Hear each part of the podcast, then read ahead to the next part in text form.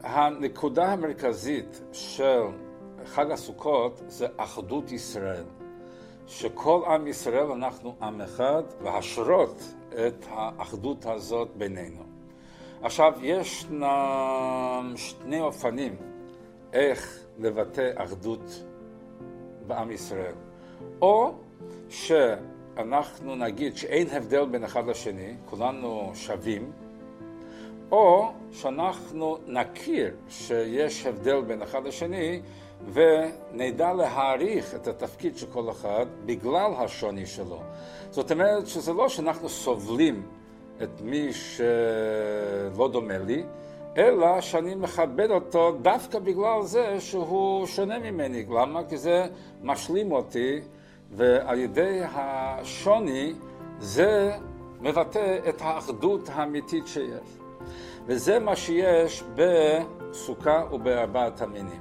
מה זה סוכה? סוכה זה בניין, זה בית שכל אחד יכול להיכנס אה, בלי הבדל.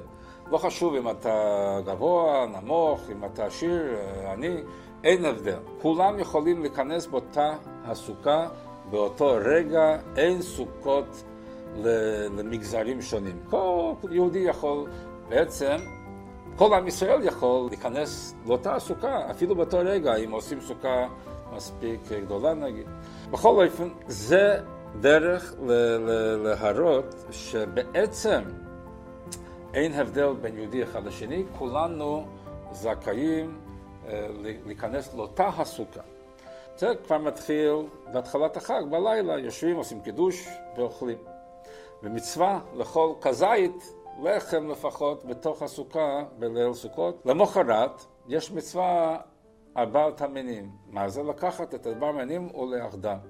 זה כבר האופן השני לבטא את אחדות עם ישראל. זאת אומרת, האחדות שלא מתעלם מהשינויים, אלא מבליט אותם, מעריך אותם. למה? כי כל אחד מארבעת המינים מסמל סוג אחד של יהודים. לאתרוג יש ריח טוב וטעם טוב.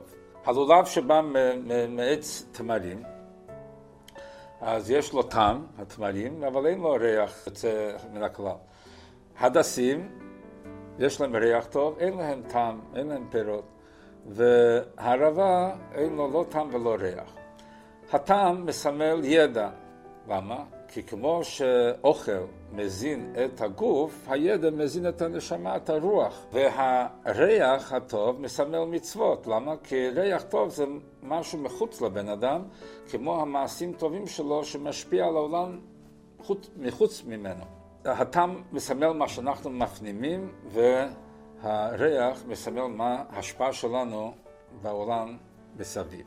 האתרוג מסמל יהודי שמצטיין בלימודו ובמעשיו, בהנהגה שלו.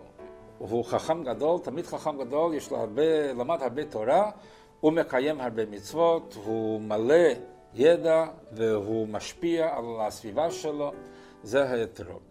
הדס זה יהודי שאין לו כל כך הרבה ידע, אבל הוא מצטיין בהנהגה שלו, ריח טוב. הלולב, שיש תמרים, זה מסמל מי שיש לו הרבה ידע, הוא מצטיין בידע שלו, אף, אף שלא מצטיין בהנהגה שלו. זאת אומרת, הוא לא מתנהג נגד הידע, אבל הוא בעיקר מתמקד על לימוד התורה. והערבה זה יהודי שאין לו לא טעם ולא ריח, זאת אומרת, אין לו את הידע ואין לו את ההנהגה שהוא מצטיין בה. הוא יהודי פשוט, כמו שנקרא.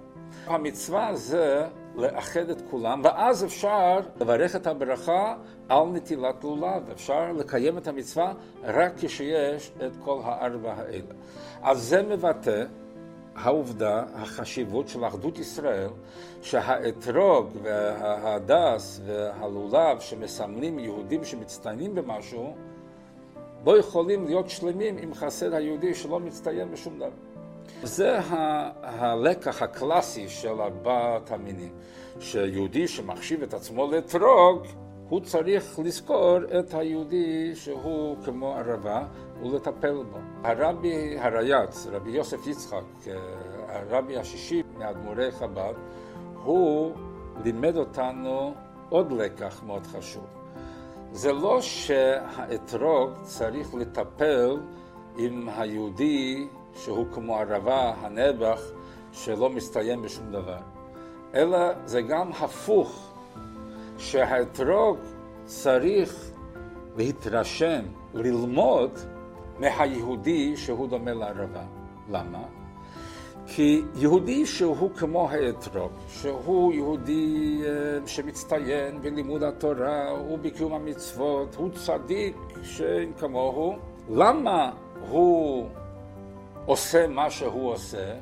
כי הוא מבין והוא מרגיש, כן, זאת אומרת, הוא יודע הרבה, מבין הרבה, והוא מרגיש הרבה, כן, בגלל זה הוא עושה את זה. בסופו של דבר, הוא עושה את זה בגלל עצמו, כי הוא מבין והוא מרגיש. אבל היהודי שלא מבין כלום, והוא לא מצטיין בשום דבר, יש לו משהו שאין לצדיק שהוא כמו אתרוג. מה יש לו? הביטוי של הקשר העצמי שלו לקדוש ברוך הוא. שאין דבר בעולם שיכול לנתק את הקשר הזה. זאת אומרת, הוא מקושר, אף, על אף שלא מבין כלום ועל אף שלא יודע בדיוק מה הוא מרגיש, זה מבטא מהו יהודי בעצם. כל אחד, הקדוש ברוך הוא ברא אותנו, כל אחד יש לו מה לתת, לכל אחד יש לו מה הוא צריך לקבל. וזה אנחנו רואים בארבעת המינים.